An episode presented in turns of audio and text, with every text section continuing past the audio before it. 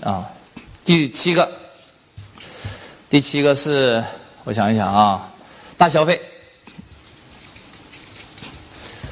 中国的老百姓消费升级的现象特别明显，消费升级啊，啊，以前是以价格为导向，现在是以品质为导向，所以呢，现在新出来很多这种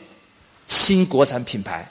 啊，非常的好，现在非常很多人说那服装不好做，其实不是哦，有些服装反而这两年发展速度非常的快，为什么呢？就是因为它在价格又不高的前提下，提升了设计的品位，啊，所以大消费的现象特别明显，包括微商。很多人说微商为什么这两年发展速度啊？它在准确来讲是一三年到一五年发展速度最快的，一五年到现在呢好像很平稳了，其实不是的啊。其实微商还在继续成长，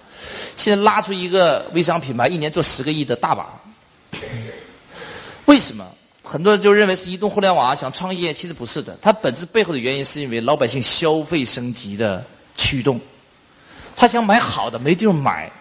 在微信上买太方便了，他就在微信上买了。啊，所以这种它背后的核心的力量是消费升级在驱动，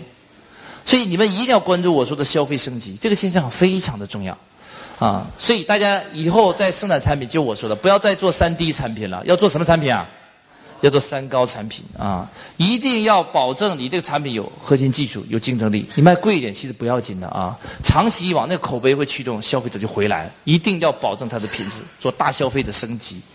啊，这个不多说了啊，这更多的是。大众消费领域的餐饮啊、服装啊，这个会有影响。了解学习子杰老师的课程，请添加微信号幺八八二三四九四六三零，微信号幺八八二三四九四六三零。